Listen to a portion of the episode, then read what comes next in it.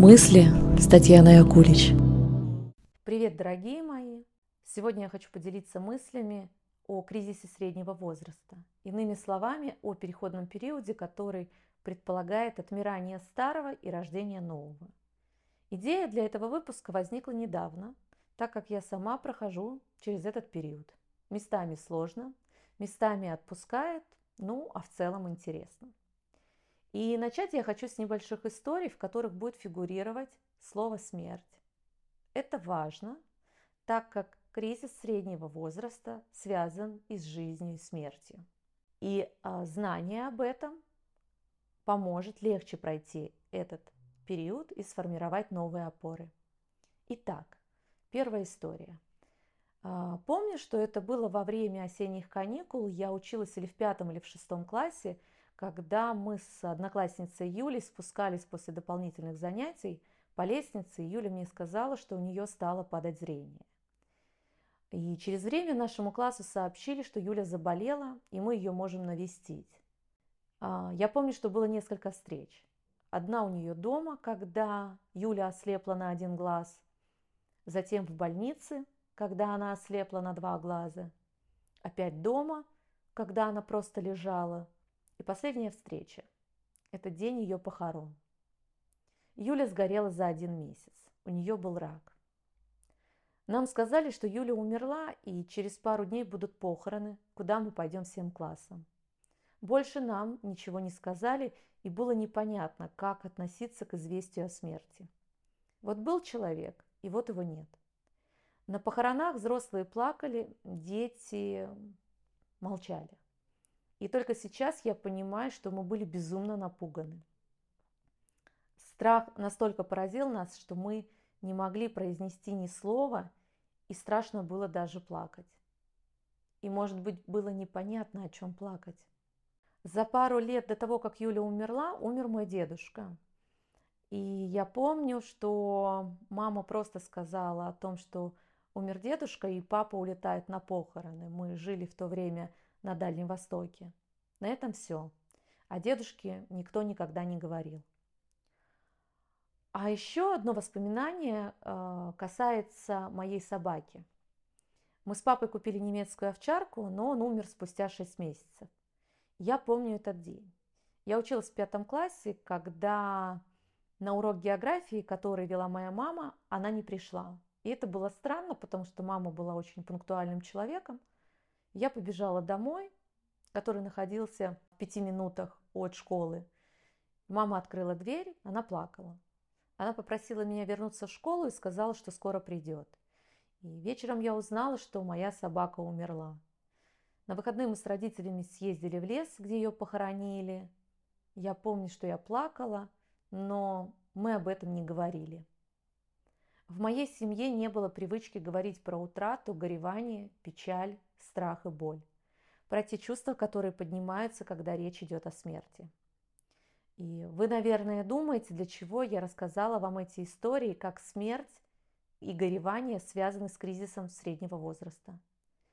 Дело в том, что кризис среднего возраста – это психологическое состояние, которое складывается из таких процессов, как меланхолия, мазохизм и работы горя. И обусловлен двумя факторами. К этому моменту индивид начинает осознавать собственную природу как смертного существа, и к этому времени меняются рамки восприятия действительности, в результате чего система прямого отчета время с момента рождения заменяется системой обратного отчета время до смерти. Это место, где происходит символическая смерть и символическое рождение – процессе которого поднимаются страхи, тревоги и чувство одиночества. Если вернуться к историям, которыми я поделилась, то в них есть аспект смерти, но в них нет работы горя. То есть не было бесед о том, что Юля болела, и врачи не смогли ее спасти, и она умерла. И это большое горе. Не говорили о том, что у дедушки остановилось сердце, и он тоже умер, и нам будет его не хватать. Родители держались и скрывали свои чувства, а я, будучи ребенком, училась у них. Разговоры о смерти и чувствах дают разрешение об этом думать, говорить и переживать. Иначе остается эффект незавершенности, который затем отражается на всей жизни. Все процессы цикличны. Утро, день и вечер. Детство, зрелость, старость. Все имеет начало и завершение. И нашей психике необходима завершенность.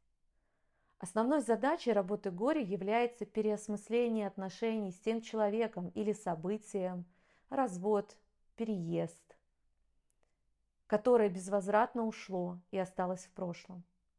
И процесс перенастройки с внешним миром, в котором кто-то значимый или что-то ранее значимое будет отсутствовать.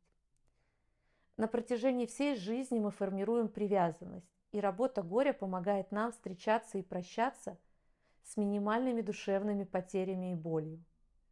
Важно всему дать место, не отрицать, а дать место. Сказать «да», мне здесь больно, мне здесь горько. Если же знания о работе горя нет, то такой человек склонен каждую неудачу, неуспех, ошибку воспринимать как кару или наказание. Он винит себя за то, что что-то не учел, не предвидел и где-то не поднажал.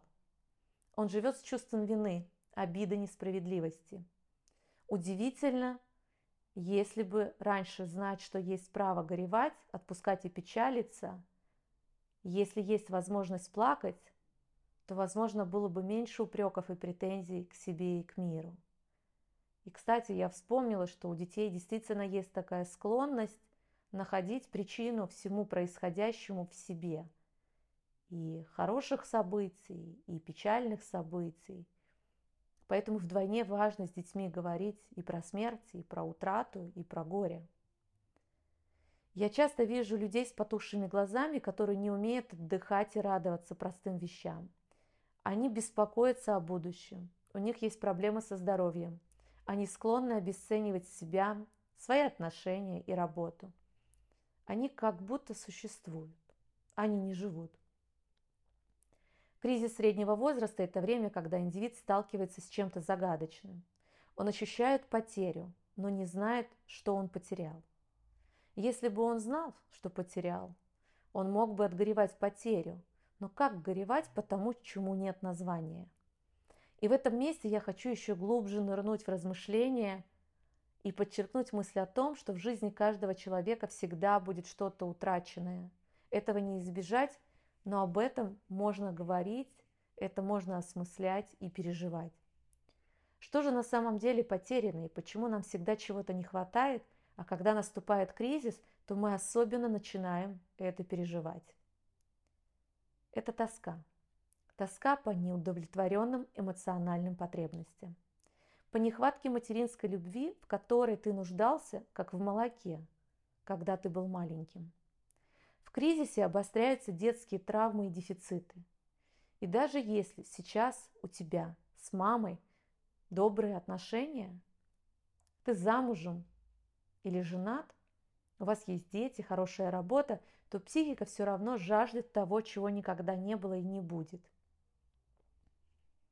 Еще про кризис среднего возраста можно сказать, что это время прощания с надеждами и ожиданиями.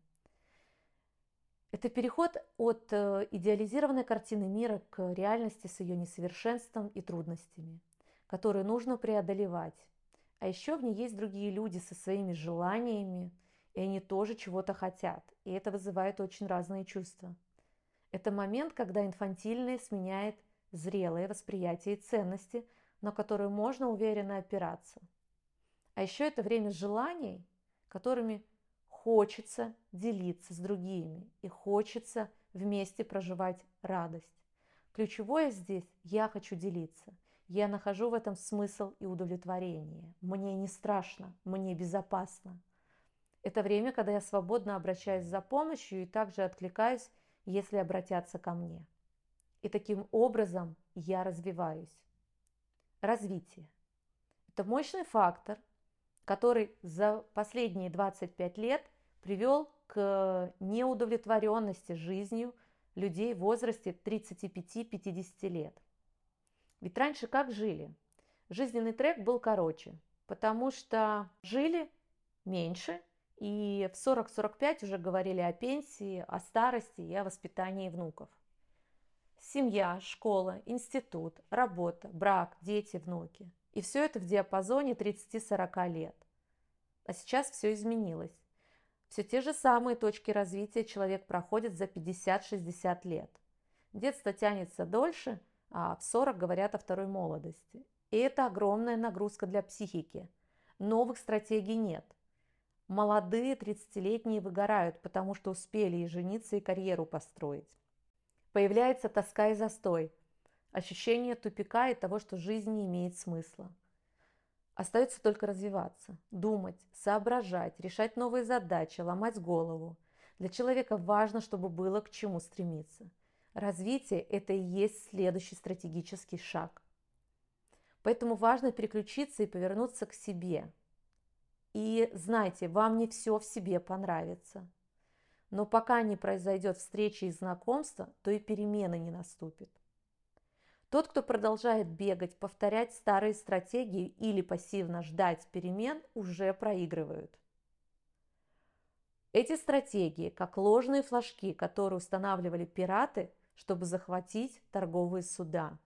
В завершении сегодня я скажу, что лучше пережить шторм, чем снова и снова вляпываться в историю, которая в итоге приносит одно и то же. Они приносят разочарование. Я очень надеюсь, что этот подкаст был для вас полезен. Я, как всегда, буду рада вашей обратной связи и вашим пожеланиям, темам, которые бы вы хотели услышать от меня. Благодарю. Мысли с Татьяной Акулич.